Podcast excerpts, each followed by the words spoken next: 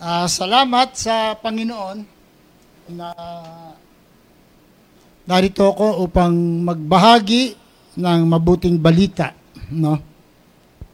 At ako'y nagpapasalamat din sa kay Pastor Edwin Arellano at kay Sister Weng na ako'y naimbitahan upang ibahagi ang mabuting balita sa bawat isa.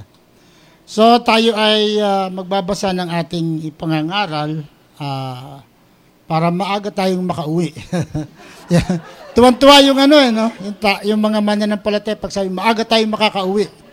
Sige, Pastor, 30 minutes lang, uwi na. so, tayo po yung magbasa sa ating pag-aaralan. Ang akin, kumuha po ako ng pangaral sa 2 Timothy chapter 4, verse 1 to 5. Basahin natin. Ipinagbibilin ko sa inyo na sa paningin ng Diyos at ni Kristo Jesus na siyang hukom sa mga buhay at sa mga patay, sa pamagitan ng kanyang pagpapakita at sa kanyang kaharian. Pangangar, ipangaral mo ang salita, magsikap ka sa kapanahunan at sa di kapanahunan. Sumawata ka, sumaway, sumaway ka, mangaral ka, na may buong pagpapainuhod at pagtuturo Sapagkat darating ang panahon na hindi nila titiisin na magaling na aral, kundi pagkakaroon nila ng katiang ng tenga at magsisipagbuntun sila ng kalang sariling mga gurong ayon sa kanilang sariling mga masasamang pita. At iiwalay sa katotohanan ng kalang mga tenga at ang mga at ibabaling sa kata Ngunit ikaw ay mapagpigil sa lahat ng mga bagay, magtiis ka ng mga kahirapan, gawin mo ang gawa ng ibang nilista, ganapin mo ang iyong ministeryo. Pasamandali mga kapatid, tayo pumikit at manalangin. Pagpalain ng Diyos ang pagkabasa ng kanyang banal na salita. Ama sa langit, banal, buhay na Diyos, sa umagang ito, Panginoon, narito kami sa iyong banal na harapan, nagpapakumbabang puso, alam mo ang kalagayan ng puso ng bawat isa sa amin, alam mo rin namang kasalanan na aming nagawa. Kaya sa oras na ito, Panginoon, humingi kami ng paglilinis, pagpapalaya at pagpapatawad. At kiniklaim na namin sa mga sandaling ito, Panginoon, ang paglilinis, pagpapalaya at pagpapatawad. At malaya kang kumilos, malaya kang magministeryo sa aming kalagitnaan. Ako na magdadala ng iyong salita, Panginoong Isus. I-anoint mo po ako upang sa gayon, Panginoon, wa, wag mawala ng kabuluhan ng aming pag-aaral. Ikaw lang ang maitas, ikaw lang ang maparangalan, O Panginoong Isus. All glory and honor and power is for you alone, Lord Jesus Christ, for the glory and honor of God the Father in the presence of the Holy Spirit. We worship you, Father. All glory and honor and power is for you alone, God the Father, in the name of Jesus Christ and in unity of the Holy Spirit. And everybody say, Amen. Palakpakan natin ang Panginoon. Amen. Hallelujah. So, ang bali ang ating tututukan yung verse 2. Pakilagay mo yun. Ipangaral mo ang salita, magsikap ka sa kapanahunan at sa di kapanahunan. Yung word na sumawata ka, sumaway ka, mangaral ka. Yan yung bali ating, sabi ka English, yung sumawata is reprove. Tapos yung sumaway ka is uh, ano ba ang sumaway? To rebuke at mangaral ka, exhortation. Yun, yun. So mga kapatid, ang salita ng Diyos ay uh, malalim siya, no? hindi ito basta-basta yung pagbinasa mo parang comics, hindi po. So ang title natin ay Preaching the Gospel of Truth. Yeah. So ang meaning ng gospel, it is derived, delivered, you know, it is derived from the Anglo-Saxon term God spell. Meaning, you know, ang gas ang ang meaning ng uh, gospel is God spell. Meaning good good story in Latin, evangelis evangelism in Greek evangelion meaning good news or good telling. So ang Anglo-Saxon kasi ito yung uh, tawag doon yung language yung old language ng uh, Great Britain. Sila yung mga unang tao doon sa Great Britain. Sila yung yung Anglo-Saxon, sila yung Germanic inhabitant ng England ng 5th century. So, mga kapatid, ang gospel, sa akin nun, ang alam ko sa gospel is Matthew, Mark, Luke, and John, nung bago pa tayo. Pero ang gospel, mga kapatid, ito ay uh, na, nakapaloob ang teaching and, at mga revelation ni Jesus Christ. So, mga kapatid, ang Bible, pag sinabi mong New Testament lang, uh, kulang. No? Bible, matatawag mo ang isang Bible pag magkasama ang New and Old Testament. So, pag sinabi mong Holy Bible, Old and New Testament. So, itong Old and New Testament, it is the gospel of God. Ayan, mabuting balita. So, tama na tayo doon, diretso tayo sa ating pag-aaral. Number one, purpose of preaching the gospel. Number one is losing the grip of demons to human life. Kasi ang demons, hindi natin kilala, pero tayo kilala ng demonyo. Yun ang problema natin. No? Ang demonyo mga kapatid, hindi naman talaga alam ng tao yan. Nasa Bible lang, nakasulat. So makikita natin ang pandarayan ng demonyo doon sa John chapter 8, 33 and 34. Basahin natin. Sa kanya kanilang isinagot, kami binini Abraham at kailanman hindi pa naging alipin ni numang tao. Paano mong sinasabi, paano mong paanong sinasabi mo, kayo'y magiging laya. Sinagot sila ni Jesus, katotohanan, katotohanan sinasabi ko sa inyo, ang bawat nagkakasala ay alipin ng kasalanan. So, bawat daw nagkakasala ay ano, alipin ng kasalanan. So, ang kasalanan hindi ma-identify ng tao. Ano ba yung kasalanan? Di ba? Pero makikita natin sa Bible mismo, Galatians chapter 5, 19 to 21. Hayag ang gawa ng laman. Pag sinabing laman, tao yan. Yan. Hayag ang gawa ng tao. Ayan, sa madalit sabi. Sa, sa makatid bagay ang mga ito.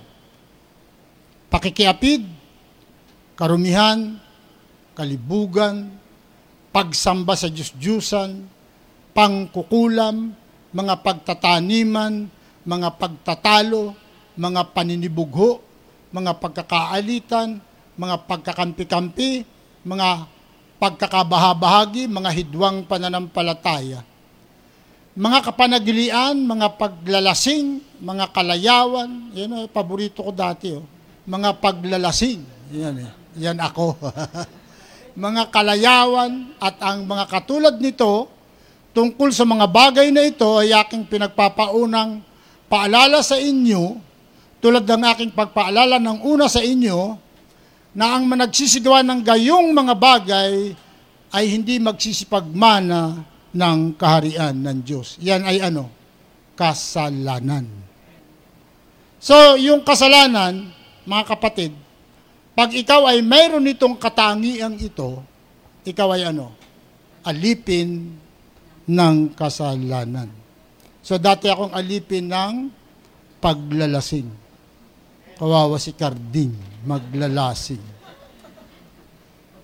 So sa madalit sabi mga kapatid, ano, ito yung kumukontrol sa tao, si kasalanan. Ang taong namumuhay sa kasalanan, nung tayo naman namumuhay sa kasalanan, di natin talagang alam ang tama o mali. At pagkamisan, di natin alam ang mabuti at masama. Kasi tayo mga tao, nag, kumbaga sa atin, sariling kaisipan, sariling karunungan, sariling pagkakaunawa, sariling pagkakaintindi, ang alam natin kasi, ginajustify natin yung kasalanan. Eh bakit sila rin? Oh, di ba? May ginagawa kang kasalanan pero magtututuro ka. Eh kasi sila rin. Ginajustify mo yung kasalanan. Merong mga tao, marami kasi tayo makakausap, no? lalo pag born again ka na. Kasi iba ng kaisipan ng born again sa mga taga-sanlibutan. Meron ako nakausap, sabi niya, pare, eh, alam niya, born again ako eh. Kaya sabi niya, tinawag niya ako, bagong galing ako sa church, dating ako sa, sa kanilang umpukan. nagiinuman sila. Sabi sa akin, alam mo pare, ako ang libangan ko lang, uminom, manigarilyo, pagka may pera, magbibiros paminsan-minsan. Mabait akong tao. Sarap pakinggan, ano? Oh, mabait akong tao. At ako'y naniniwala, pag ako'y namatay, palangit ako. Ah, di ba? Ah, sabi ko, okay ka sana. Pero mukha ka rin may sungay. So mga, mga kapatid, ano, yung tao, hindi nila talaga alam ang ibig sabihin ng kasalanan. Katulad nun, meron ako nakausap, gumagapang na siya. Eh. Lasing na lasing. Sabi ko, pare, knockout ka pare. Hindi, nakatagay lang. Sabi. Pambira, nakatagay lang, eh, gumagapang na sa kalasingan. Ano ba yan? Tapos may nakausap din akong adik. Sabi nung adik, alam mo, pare, ako mabait na tao. Hindi ako nang aapak ng aking kapwa. Yung ipinambibili ko ng shabu, pinagtrabahuan ko yan. hindi ko pinag hindi ko ninakaw, sabi. Sabi sa lublub ko lang, mabait ka nga. At saka wala akong ginagawang masama sa aking kapwa. Ito lang ang aking libangan. Ito lang ang aking pampalipas oras. So mga kapatid, pag sinangayunan mo siya, pares kayong adik, di ba? Eh, pero pag sinabi mo kasalanan yan, away kayong dalawa. Di ba? Pero pag sa saliwanag ng salita ng Diyos, yung ginagawa niya ay ano? Kasalanan. So alam naman natin ang tao, pagdating sa gospel, kasi ako nung noon, nung ako'y lasinggero pa, pag napapakinggan ko yung pangangaral na ganun, sa lub sa lub po itong pastor na ito, pakialamero ito eh. Di ba? Uh, sabi mo, kasi naalala ko nung noon, meron kaming bisita, nangangaral yung pastor. Pagka, pagkatapos lang, ano, mayaman yun eh, pagkatapos ng gawain, labas. Magkukwento yun doon, oh. Sabi niya, galing mga aral ni pastor bilib na bilib ako sa kanya. Sana linggo na kaagad. O ba, biro mo yun? Mga siguro, dal- dalawang linggo na yun eh, sunod-sunod. Paglabas, talagang pinupapurihan niya yung pangangaral na napapakinggan niya. Nung pangatlong linggo, pang-apat tata yun, paglabas niya, sabi niya doon sa nag-aakay sa kanya, alam mo, Ben, yung pastor niyo, walang kwentang pastor yan, sabi niya. Sabi naman nung ano, nag-aakay, bakit naman? Aba, ang sabong na lang ang libangan ko, pinakikialaman pa. Kayo na lang ang magsimba dyan, sabi. Kaya makikita mo yung tao, no? Hindi niya naintindihan ang ibig sabihin ng kasalanan. Pero sa madalit sabi, itong mga bagay na ito ay, kung sino ka man at alam mo ito, ganito ginagawa mo, ikaw ay alipin ng kasalanan. Sabi nga ng John 8.32, di ba? Okay, nakalagay ba dyan? At inyo makikilala ang katotohanan at ang katotohanan na magpapalaya sa inyo. So yung katotohanan talaga. Katulad ito, napakinggan nyo, yung Galatian 5.19. Ang Galatian 5.19, mga kapatid, hindi akong sumulat. Ha? Baka akala nyo, inimbento ko yun doon. Ha? Inilagay ko para tirahin ko kayo lahat. Hindi. Sinulat yun ng Holy Spirit. Ganun yun, mga kapatid. Kaya wag niyo akong sabihan ng pambira ito, nagsasalita na naman ng kung ano-ano dyan. Eh. Uh, so mga kapatid, ang mabuting balita, no, yun nga, yung uh, pang- pangalawa natin, yung uh, when gospel, when the gospel is preached, the demon captive, they are set free. Ayan. Yun na nga yun, mga John 8.32. Pag nap- napakinggan nyo at inyo makikilala ang katotohanan at ang katotohanan ang magpapalaya sa inyo. So sa first time mo mapakinggan yung Galatian 5.19, makikita mo sabi, may, may isip mo na, teka muna, parang, parang ano yun eh, parang ako nga yung gano'n, dating manlalasing. Ko, pambihira itong pastor nito, pakialamero ito. Nasabi ko yun eh, no? Alam mo kasi, ang salita ng Diyos, kakaiba sa lahat ng salita. Yung nanay mo, pag nagsasalita sa'yo, di ba? May inis ka eh. Itong nanay ko, daldal ng daldal, daldal ng daldal. Pamamet, pipingutin na naman ako. Di ba? Inuutosan. Anak, maghugas kang plato. Oh, di ba? Hugas kang plato. Sabi mo, itong nanay ko, masama ang dila nito eh. Hapon na, ang naghugas din yung nanay. Ang mga bata talaga, oh. So yung yung paulit-ulit mong napapakinggan, paulit-ulit mong napapakinggan, magkakaroon ka ng kalayaan kung gusto mo. Pero kung lalabanan mo, hindi ka magkakaroon ng kalayaan. No? So mga kapatid, ang sandibutan, ipipili talaga nila na ang bisyo ay libangan. Pero sa liwanag ng salita ng Diyos, ang bisyo ay kasalanan.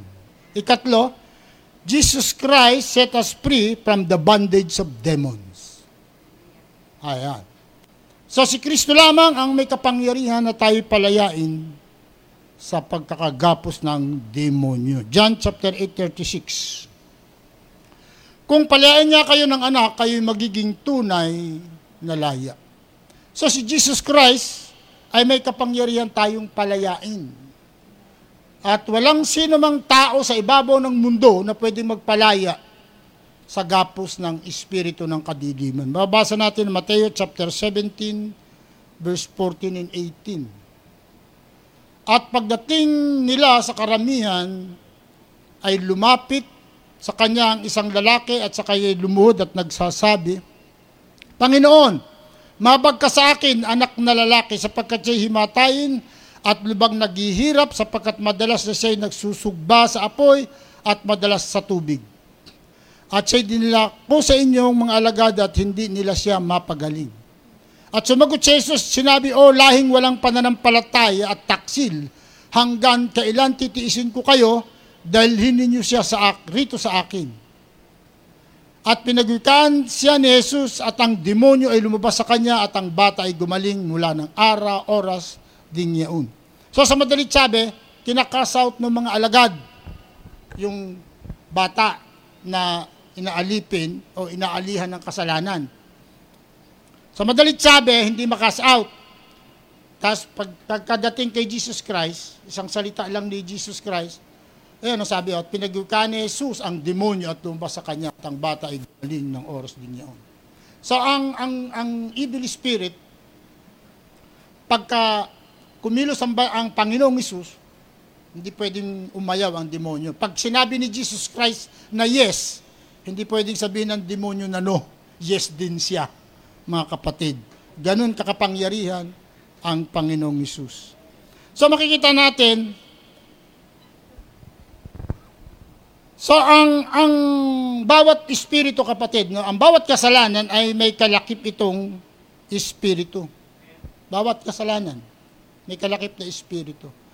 Basahin natin yung Galatians chapter 8:44. Hindi ata nakalagay, no? Galatians, pero kayang-kayang ilagay yan dyan. Galatians chapter 8:44. Nalampasan ko siya eh.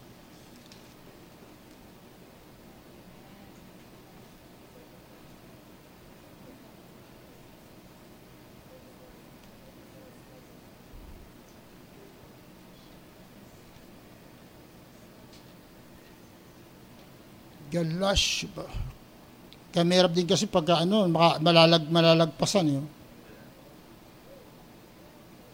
Basahin natin.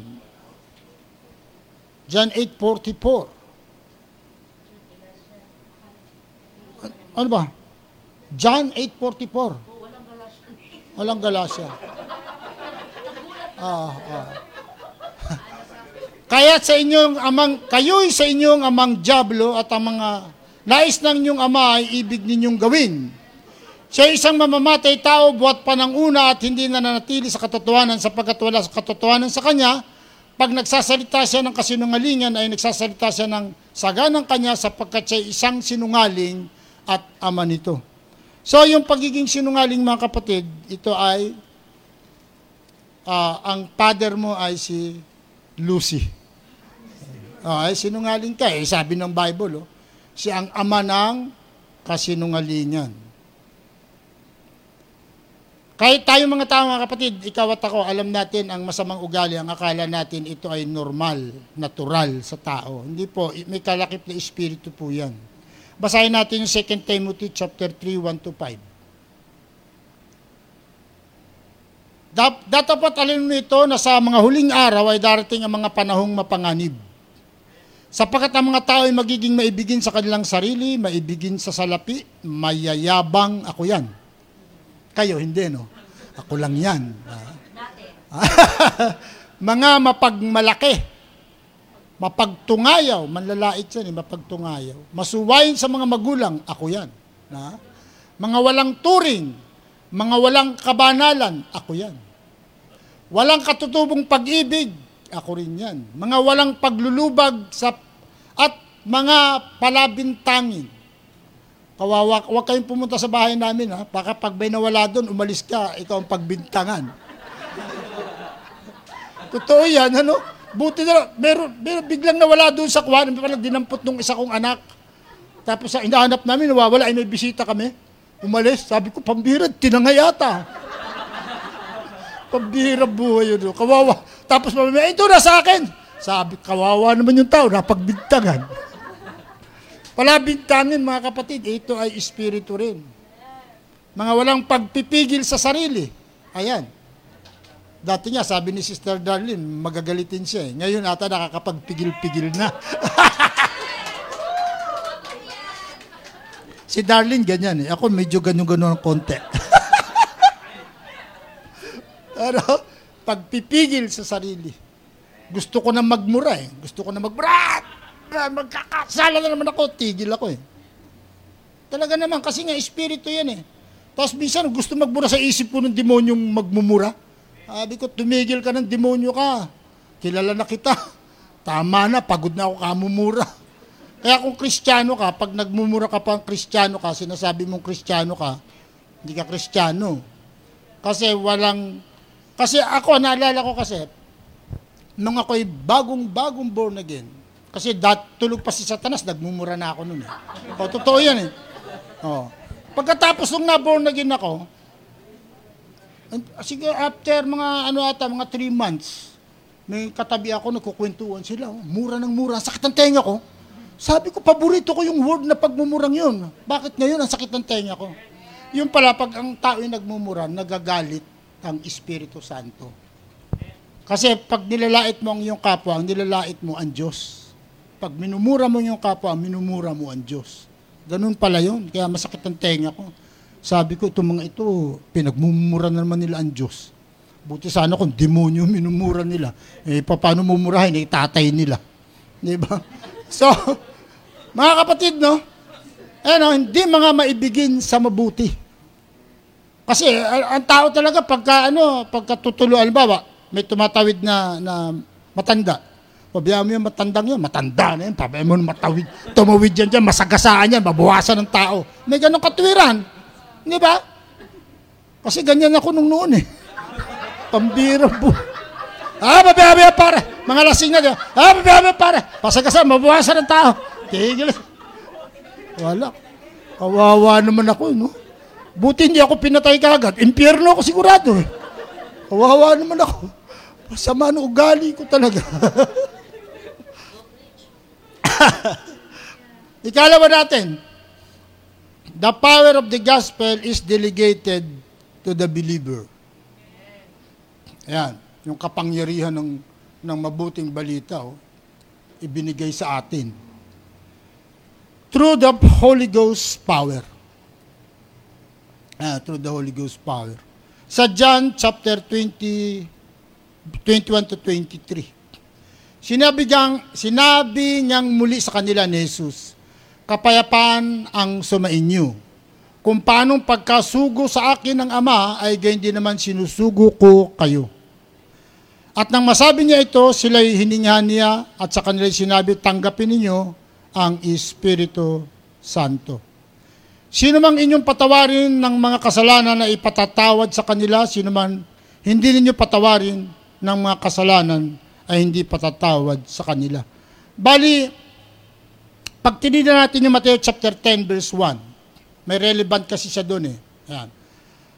At pinalapit niya sa, kan- sa kanya ang kanyang labindalawang alagad at binigyan sila ng kapamalaan laban sa makarumal-dumal na espiritu upang mapalabas nila at upang kanilang mapagaling ang lahat ng sari-saring sakit at lahat ng sari-saring karamdaman.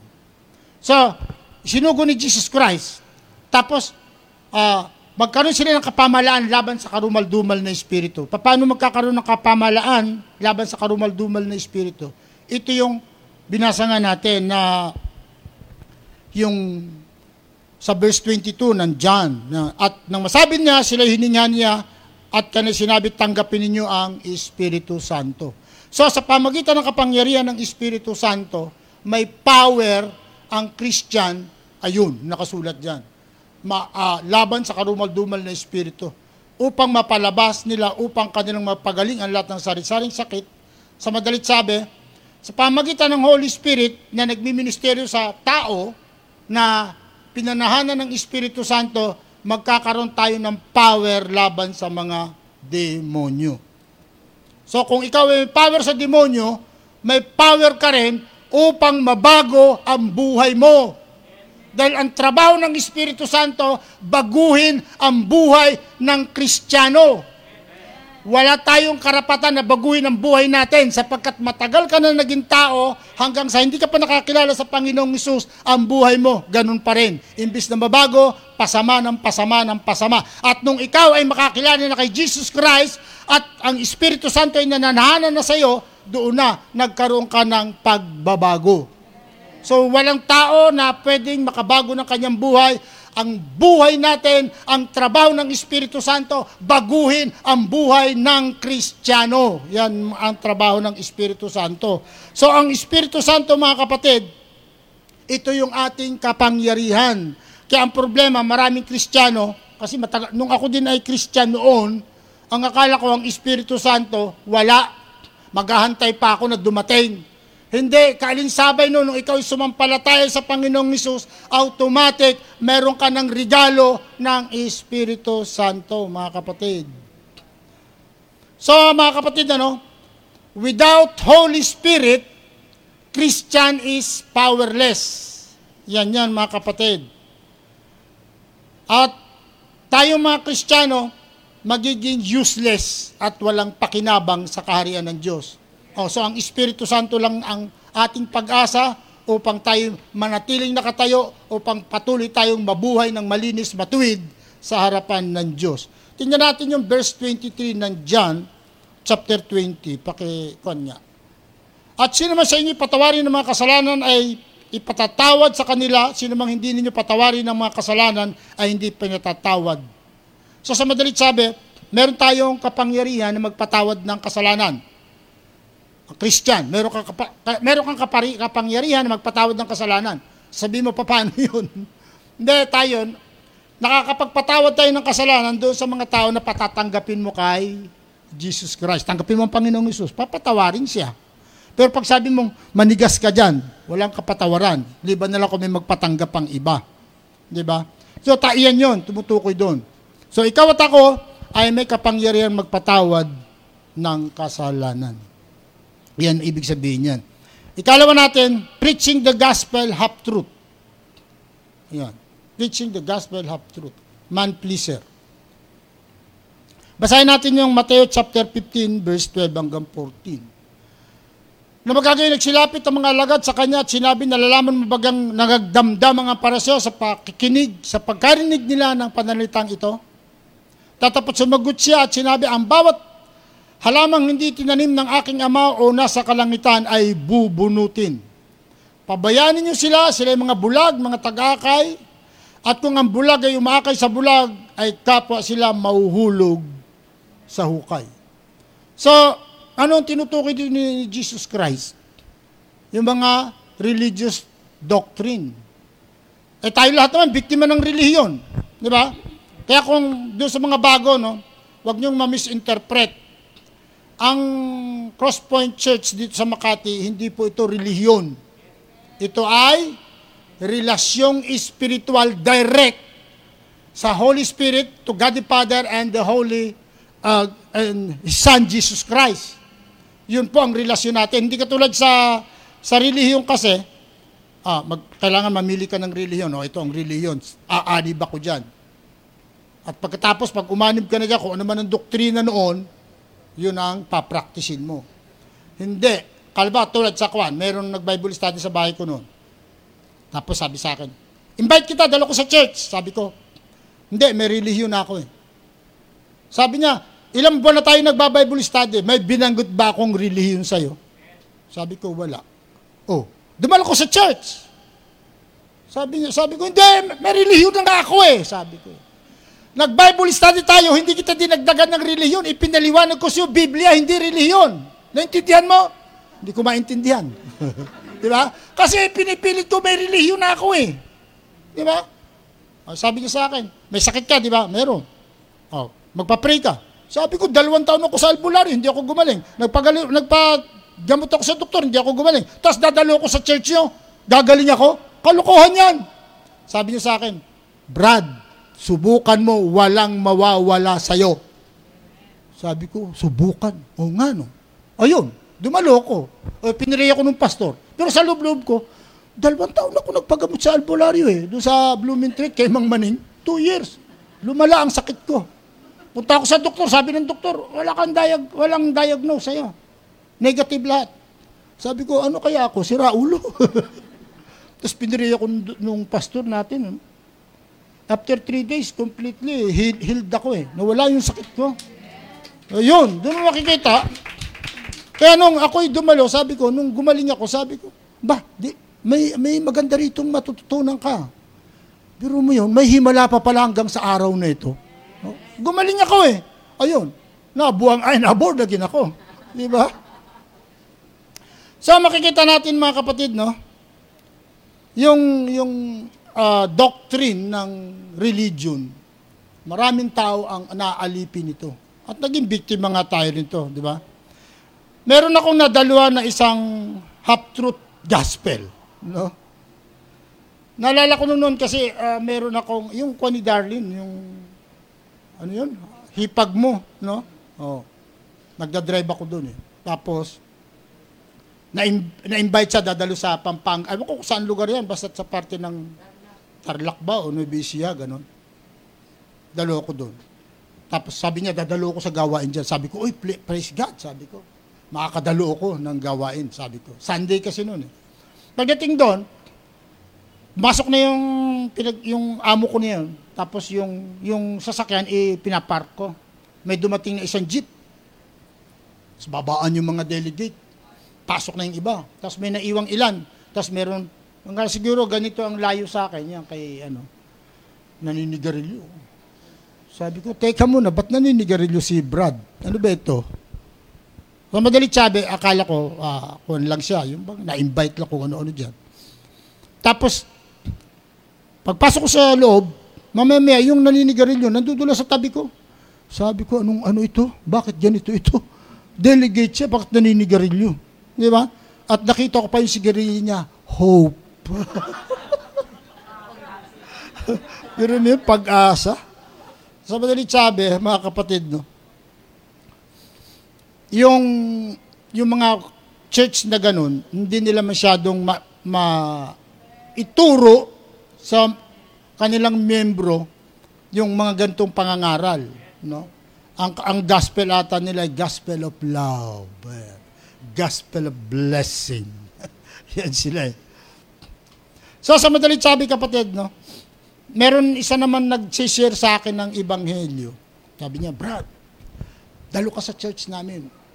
Pag mapakinggan mo yung pangangaral ni pastor, sasabihin mo, kasama mo ang Diyos. Sabi ko, ah, maganda yan. Sabi ko sa kanya. Tapos, patalastas. Tapos, sabi ko sa kanya, ah, lagi niya akong sinisiran. Ako, bibihira lang ako mag-share sa kanya. Para din si yes, yes ako eh. Tapos bandang uli, nagtanong siya sa akin, sabi niya sa akin, Brad, sa inyo, pag may, ano, pag may okasyon, pwede kang uminom ng alak?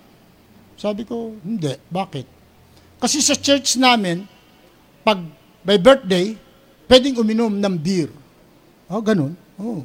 Hanggang, hanggang ilan? Tatlo. Ah, tatlo. Oh, pag, pag, pag ginawa mong apat, pag ginawa mong apat, ay, kasalanan na yan. Oo. Ang galing ano? Ang galing magpaliwanag ng demonyo.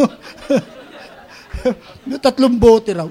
Pag basta't may ano, may okasyon sila, birthday, kasalan, December. Ah, di ba? Basta't may okasyon sila. Sabi ko sa kanya, Brad, pag kas, kasi kamo tatlo, tatlong bote lang. Ibig sabihin, konti lang talaga. Eh ako, pag pinainom mo ko ngayon yan, hiloko. Isang bote lang siguro, hiloko. Hindi ko kaya yun. Kasi matagal, matagal na akong nakalaya dyan sa demonyong yan. Sa madalit sabi, sabi ko sa kanya, alam mo Brad, yung, yung pagmali, yung tao pagkakuha na, medyo may tama na, uh, tapos wala pa si pastor, wala si brother na, oh, tuloy-tuloy na yan. Oh, di ang labas niyo pa konti-konti mo, konti container na yan. Di ba? Sabi ko sa kanya. Tapos bandang uli, sabi niya sa akin, ah, maganda yung ano mo ah, yung araw sa inyo. Dadalo ako dyan. Sabi ko, yes! Matagal na kitang hinihintay. Yun, dumalo. Amen. Dumalo, sa madalit sabi, ayun, nabago buhay, wala nang inom-inom ng alak. Sa madalit sabi. Tapos ayun gumanda buhay niya, napunta sa UK kasi taga mental hospital siya eh. Tapos sa hindi hindi ganoon na. Sa ano siya uh, attendant. Tapos pagdating sa UK, ang offer sa kanila na salary is 100 100 100 100,000 pesos. So madalit sabi, ayun, nagpadala sa akin ng relo, tuwan-tuwa ako. Sabi ko, sabi ko, mukhang mumurahin yung relo. Ah. Nilagay ko sa tubig. Sabi ko, balak sa buhay mo. Magpapadala ka lang na relo, mumurahin pa. Nilagay ko sa baso. So, balis na ako. Kinabukasan, naalala ko, may relo palang pinadala. Pagtingin ko, tumatakbo pa. Oh. Uy, salamat, praise the Lord. Di ba? Sabi ko, kasi naisip ko, taga UK ka, tapos papadala mo ko, bariyang ano. Kasi sabi niya sa akin, kasi naka, nakapag-abroad siya, alam mo, nakakatawin taong yun. Nung nadala ko na siya si church, tapos sabi niya sa akin, gusto ko mag-abroad. Sabi ko, eh talaga mo buhay mo sa Panginoon. Ay kung mag-pray lang dati yon 30 minutes. Sabi ko, hindi, hingin mo sa Panginoon. Walang imposible sa Diyos. Tapos makita ko na, kung magpag-pray, isang oras na. Eh, ang, sa church, ang, ang prayer sa church, one hour. Mulut na hallelujah. Pagtagal-tagal, two hours na. Sabi ko, grabe, baka lumampas ka sa langit yan. Alam mo, yung mga imposibleng bagay na naganap, yung, may, yung magpapautang sa kanya, uh, yung kapitbahay nila yun, eh, ano yun, 5-6. Pinautang siya, walang bayad. Ay, walang tubo. Sabi niya, bayad mo lang pag, pag sumweldo ka na. Sabi niya sa akin, praise God, totoo talaga yung Diyos mo. Sabi niya. Eh. Tapos sabi niya, sabi niya sa akin, nung, nung isa pa, nung uh, magbabayad sila, tatlong libo, nakaganon siya, sabi niya, ano yung babayad ko? Pambasahin niya, inutang ko nga eh. Tapos may katabi siya, sabi sa kanya ng babae, ay, tayo magkakasama, Dennis, papunta doon eh. O sige, pautangin na lang kita tatlong libo. Nak, sabi niyo, grabe oh, mga padala ng Diyos. Pagkatapos yung kanilang ano, yung kanilang ano, parang sekretary ata nagpapautang. Pagkatapos, pasok siya doon, paglabas niya, sabi nung ano, nung alalay din na isa doon, sabi, oh, ano, 10,000, pinutang ka, 10,000 yun.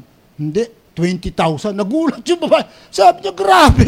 Hindi, first time sa history, hindi nagpapautang niya ng 20,000, 10,000 lang. Ikaw, 20. Tapos sabi sa akin doon, magkita kami, Brad, ikaw na kaya ang gawin kong tatay. sabi sa So sabi na rin sabi mga kapatid, no? Ang Diyos natin, pag itinalaga mo buhay mo sa Kanya, gagawa siya ng maraming mga dakilang bagay sa buhay natin. Ikatlo natin, preaching the gospel full truth, God pleaser. Ayan.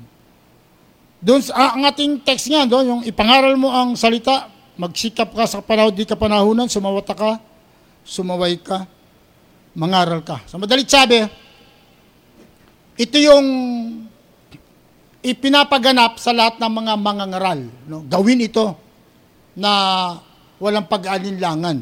Makikita natin sa Mateo chapter 23, 25, and 27. Ito si Jesus Christ nangaral sa mga ano, sa mga paresyo.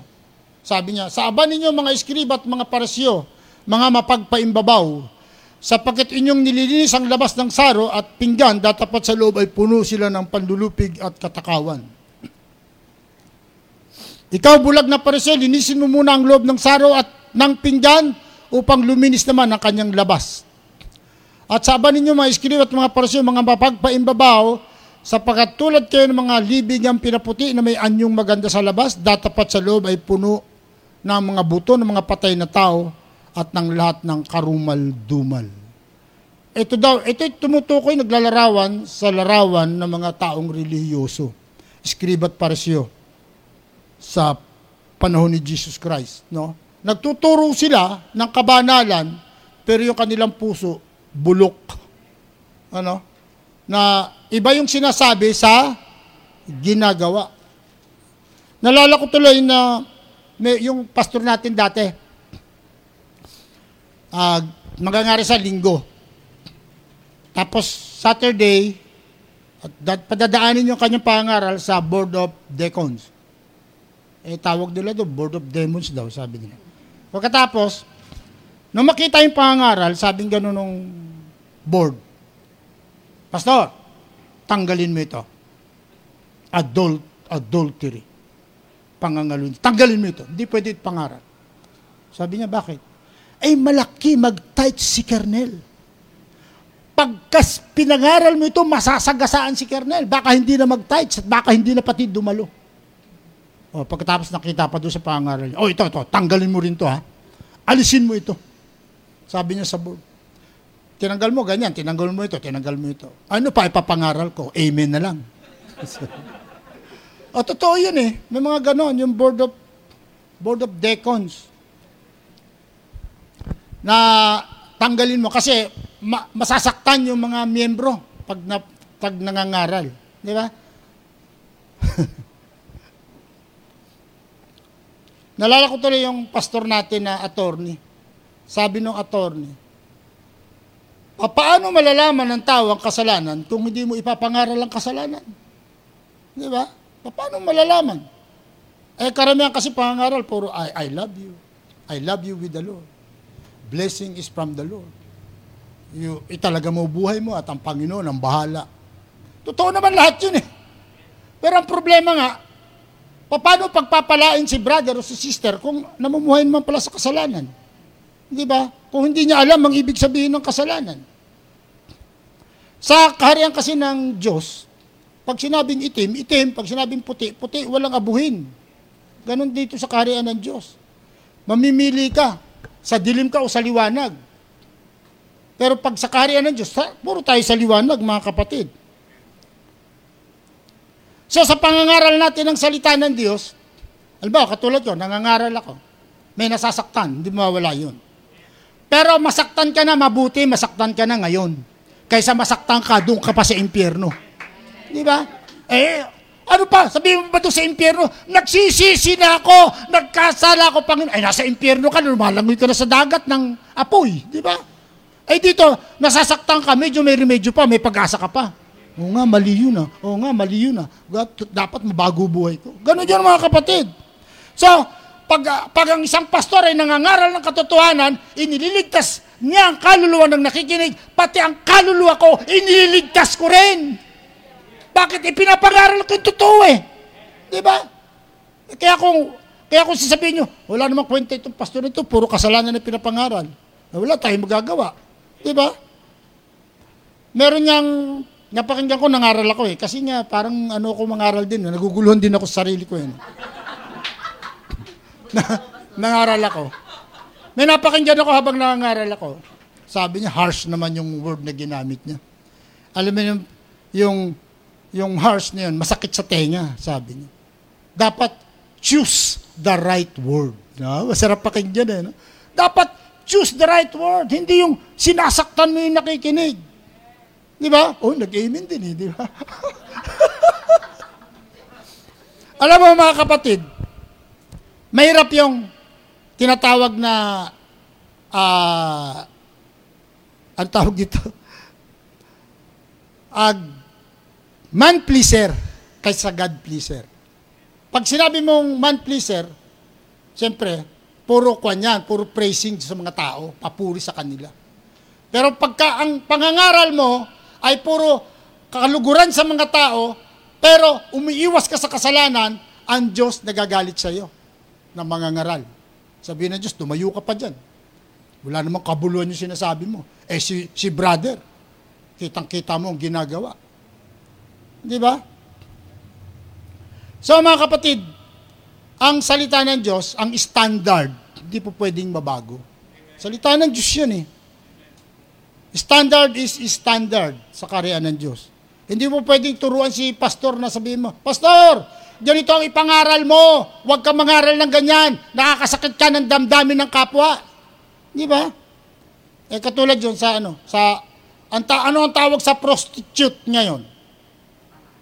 GRO. Ano?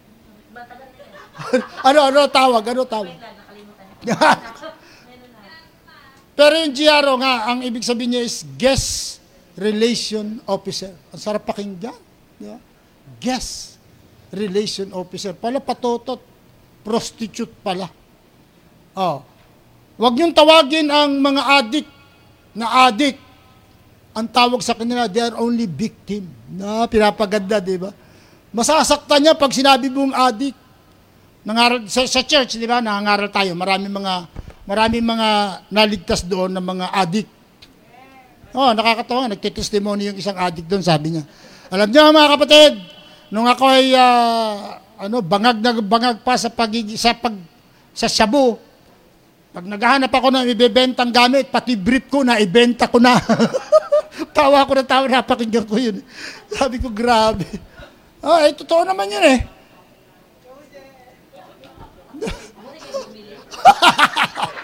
Eh, siyempre, yung bumili, addict din yun eh.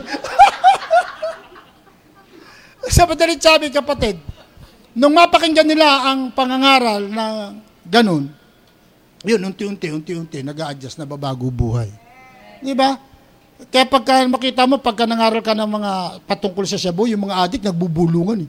Tinitira na naman tayo ni Pastor. Sabi. so mga kapatid, pangatlo sa ating pagtatapos, Gospel is the standard of preaching. No compromise. Doon sa atin, ano, pangangaral, no, sa ating text.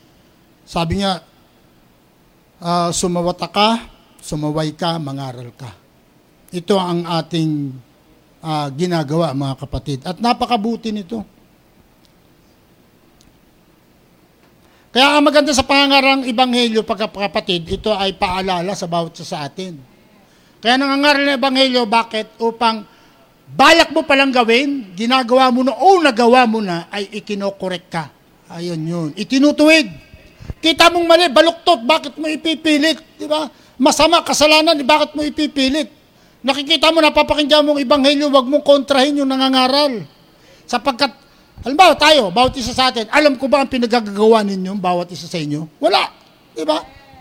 Pag ang mangangaral kasi, pag nangaral, Katulad ko nung noon, ako nakikinig, nakaupo rin dyan ako, nangangaral yung pasto. Tapos bumabanggit ng mga ganyan, mga kasalanan. Nakaupo akong ganun. Sabi ko, grabe si pastor, lahat na ng kasalanan, ibinintang sa akin. Yung pangangaral ni pastor, kulang na lang, ilagay yung pangalan ko, ako na yun eh. Totoo naman yun eh, di ba? Sabi ko, pambira, ako yun. Apur. May katabi ako nung noon, na, na-invite ko yon sa church. Nakaganyan yung matandang yun eh. Sabi niya sa akin, Ah, hindi siya nagsasalita, naka, nakatahimik lang siya, pero marinig mo siya, nagre-react siya sa pangangaral. Sabi niya, grabe si pastor, ako yun. Tapos may, ako yun. Ako na naman yun. So may, hindi niya naintindihan, sabi, ako na naman! Kapatingin ako sa kanya, kapatingin din sa akin. nagre-react siya eh. Ang madalit sabi, ang pangangaral ng Ebanghelyo, na nakikipag-deal sa inyo, hindi ang mangangaral, ang Holy Spirit kinakausap ka, ipinapaalala sa iyo na ikaw iyon.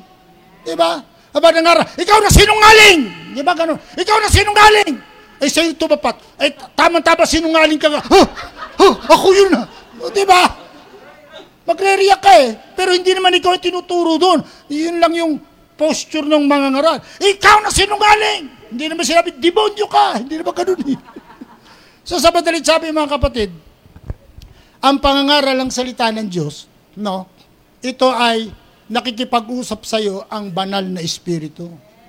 Kaya nung noon, palagi napapakinggan ko, sabi ng pastor noon, kung ikaw ay lasinggero, ayaw mong tigilan ng pagiging lasingge, lasinggero, hindi ka tatagal sa gawain ito sapagkat palagi mo mapapakinggan na ikaw ay lasinggero. Kaya kung hindi ka magsusuko ng buhay mo sa Panginoon, sinasabi ko sa iyo, hindi ka tatagal, lalayas ka rito. Pero kung isusuko mo ang buhay mo sa Panginoon, sinasabi ko sa iyo, tatagal ka rito at mababago ang buhay mo. Yun.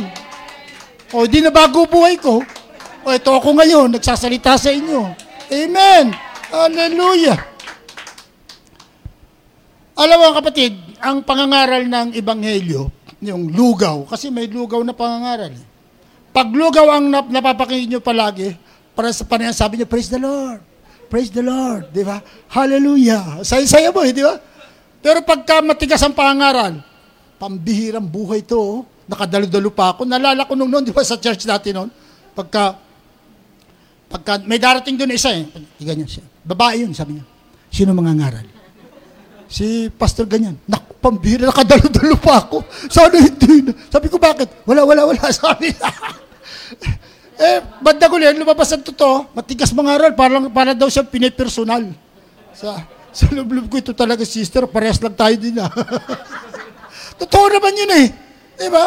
Parang namimersonal ang pangarap, hindi naman totoo yun, mga kapatid. Binabago lang ng Diyos yung buhay natin. Alam mo nang bulok, tuloy-tuloy ka pa rin sa kabulukan. So, ang, ang kagandahan, kapatid, ng matigas ang pangangaral, mababago ang buhay mo. Pag lugaw ang pangangaral, pag nangaral ng matigas, ikaw, hindi ka tatagal. Magtatampo ka eh, sasabihin mo, walang pag-ibig sa iglesia niyan. Puro, ako na lang ang tinutumbok sa kasalanan. Oh, naloko na. Pero kung matigas ang pangangaral, kahit gano'n ang katigas, kung ikaw ay namumuhay na may kabanalan, baliwala yan sa'yo, magsasabihin mo pa, Amen! Di ba? Praise the Lord! Basahin natin ng... Natawa tuloy ako. Hebrew chapter 5 verse 12, 14. Ayan, maganda kapatid, oh, basahin natin. Tapos, basahin nyo rin. Sasabahin nyo. Sapagkat nang kayo'y nararapat ng maging mga guro dahil sa kaluwatan, ay muling kayo nangangailangan na kayong turuang ninuman ng mga unang simulain ng aral ng Diyos. At naging tulad ng mga nangangailangan ng gatas at hindi pagkaing matigas. Sapagkat bawat tumatanggap ng gatas ay walang karanasan sa salita ng katwiran sapagkat siya isang sanggol. Ngunit ang pagkain matigas ay mga ay sa mga may gulang. Sa, sa makatwid, ay doon sa mga sa pamagitan ng pamimiyasa ay nangasasanay ang kanilang mga pakiramdam upang makilala ang mabuti at masama. So pag palagi ko napapakinggan ng salita ng Diyos, ako nung noon, nung first time ko mapakinggan ng Word of God, nagre-react talaga ako parang ayoko nang dumalo. Pero nung unti-unti, natanggal na yung pag ko ng alak, natanggal yung pagmumura ko, natanggal yung, ma, ma, yung poot, galit, hinanakit, sama ng loob sa puso ko. Pag nakakaparinig na ako ng pangaral, sabi ko, tanggap ko na. Sabi ko. At kasi bakit? Eh, hindi ka na tinatamaan, eh, hindi ka na umiilag na Ako na naman titirahin, Pastor, iilag ako ganun. Hindi, sa katabi ko yan dapat. Ganon, hindi, hindi na. Tanggap mo na, dahil bakit? Nabago na buhay eh. Kung kahit gaano katigas ang pangangaral ng pastor, pag ikaw ay namumuhay na may kabanalan sa harap ng Diyos, lahat yan, tanggap ng iyong puso. At mapapapurihan mo pa ang Panginoon. Eh, masasabihin mo, Panginoon, salamat, binago mo buhay ko. Pero kung sa, puro, puro kung ikaw ay namumuhay sa kasalanan, pangaral ay matigas, aray ka ng aray. Bandang huli, mawawala ka. Bakit? Eh, ayaw mong kalimutan, ayaw mong iwanan, ayaw mong lisanin ang kasalanan. Patuloy kang namumuhay sa kasalanan, kapatid. Eh, pagsisinungaling na lang, kasalanan yun eh. Oh, basahin niyo sa Revelation chapter 21 verse 8. Basahin niya natin. Nakalimutan ko ni memory verse na 21.8, ayun. Memory verse niya, matagal ko na hindi nabanggit. Eh. Apocalypse 21.8. Nadaanan ko lang, wala yan dyan eh. 8, ayan. Ngunit sa mga duwag at sa mga hindi mananampalataya at sa mga kasuklam-suklam at sa mga mamamatay tao at sa mga mapakiapid, sa mga manggagaway at sa mga pagsamba sa Diyos-Diyusan, ang lahat ng, at sa lahat ng sinungaling. Ayan ako eh. No? Ang kanilang bagay sa dagat-dagat ang nagdina sa apoy, asop na siya ikalawang kamatayan. So pag ikaw ay nuno ng sinungaling, impyerno, punta mo. Ka maghanap ka ng tao kasama mo sinungaling? Ang hirap kasama niyan. Di ba? Nakita mo, kinuha niya yung pera, isang daan Nag, ah, maganda lang, nagtira. Tapos nung binilang mo, sabi mo, oh, kulang ito na isang daan. Ah. May nak- nakita, ba, nakita mo ba yung ano, may kumuha nito? Sabi niya, sabi nung tao na kausap mo, wala, wala ko nakita. Eh, kulang na isang daan. Ba, hindi ko alam dyan. Hindi mo ako napupunta dyan. Eh, pero nakita mo siya. Masakit sa puso mo yun, di ba? Kung ikaw, masakit sa puso mo yun, lalo sa Diyos. Sinungaling, mahirap kasama yan. Di ba, mga kapatid? So, mga kapatid, ito ang salita ng Diyos. Ang advantage, kapatid, ng matigas ang pangangaral, tayo ang nababago. So kahit gaano katigas ang pangangat, pangangaral ng salita ng Diyos, kung ikaw ay namumuhay na may kabanalan, baliwala. Hindi tayo aaray. Kahit gaano katigas ang pangangaral at ma- mapapapurihan mo pa ang Diyos sa pangangaral, mga kapatid. So, wag nating uh, wag nating ibaba ang standard ng pangangaral ng salita ng Diyos.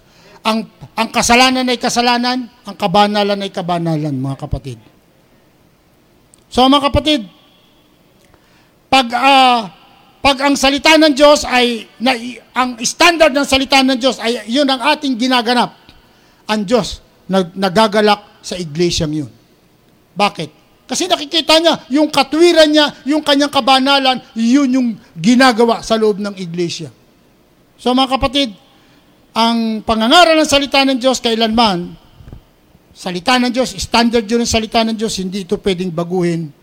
Huwag mong parangalan ang tao. Ang parangalan natin ay ang Diyos. Purihin, palakpakan natin ng Panginoon. So, sa ating, ginanya ko mga manunugtog. So, mga kapatid, na napakinggan nyo ang salita ng Diyos, tayo tumayong lahat, mga kapatid.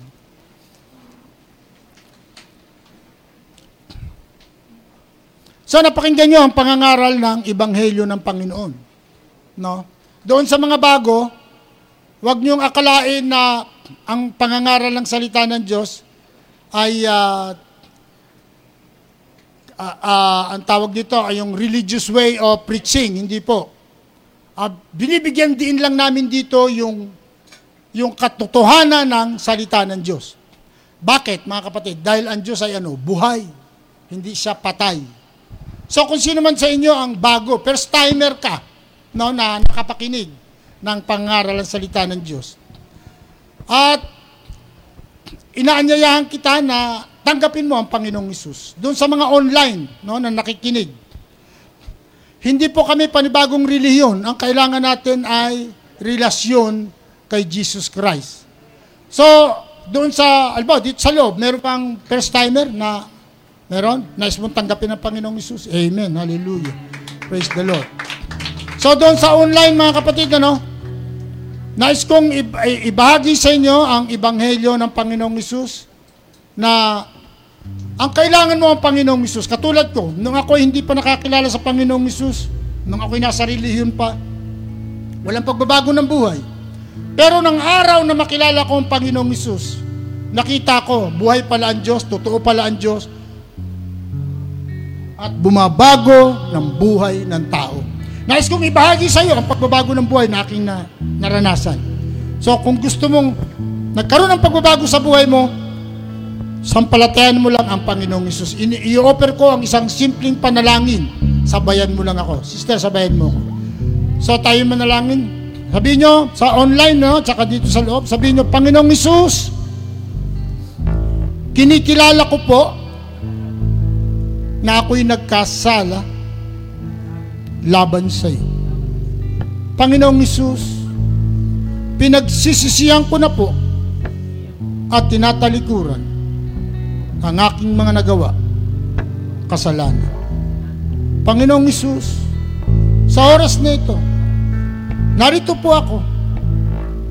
Binubuksan ko sa iyo ang pintuan ng aking puso. Inanyayahan kita Pumasok ka sa puso ko, tinatanggap kita bilang hari, Panginoon, Diyos, sariling tagapagligtas ng aking buhay.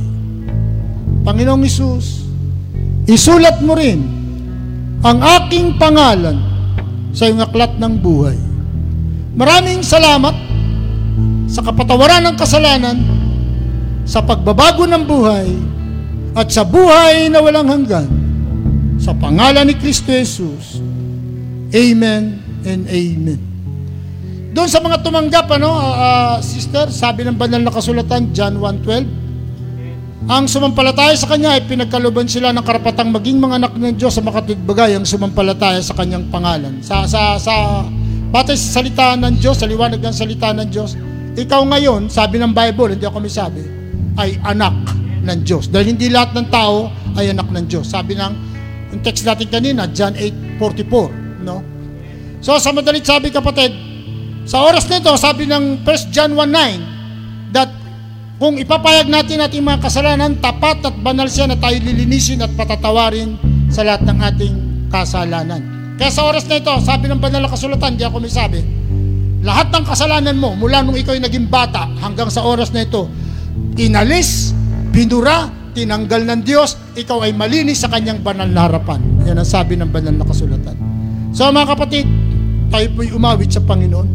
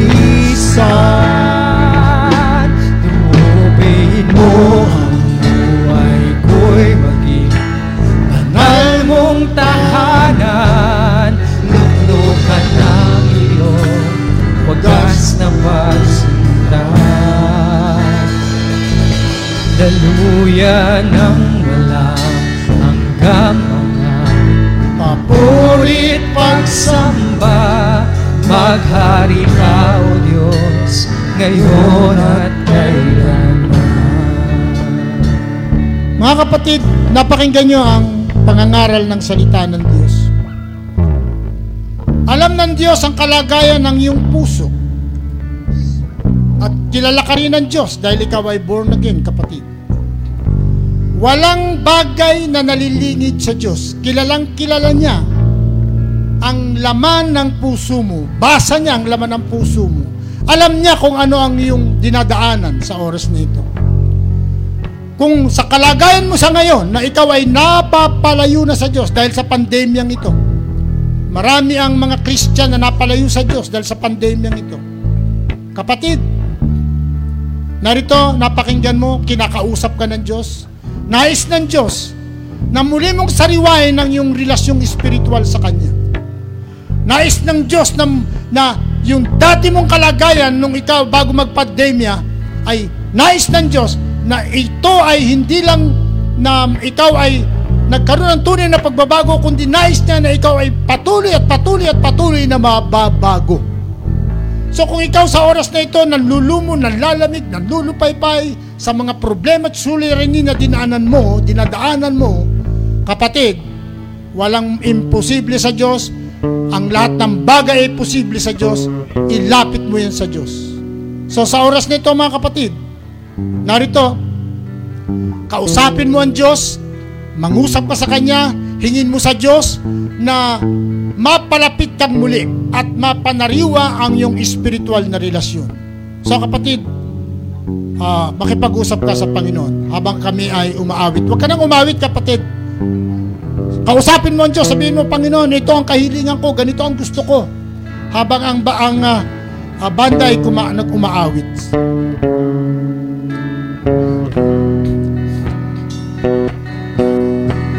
Nagpapakumbaba Nagsusumamo. Maging dapatin mo. Saan makaligaw sa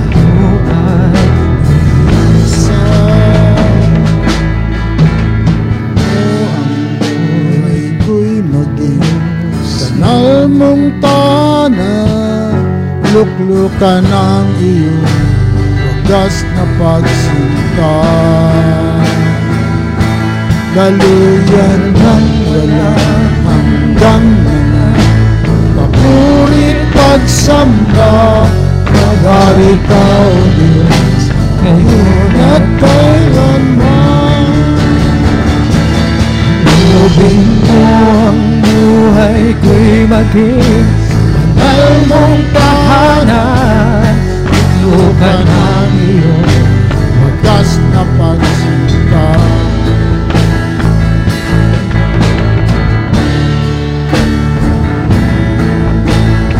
Urit pagsamba Magari ka Diyos Yun at kailanman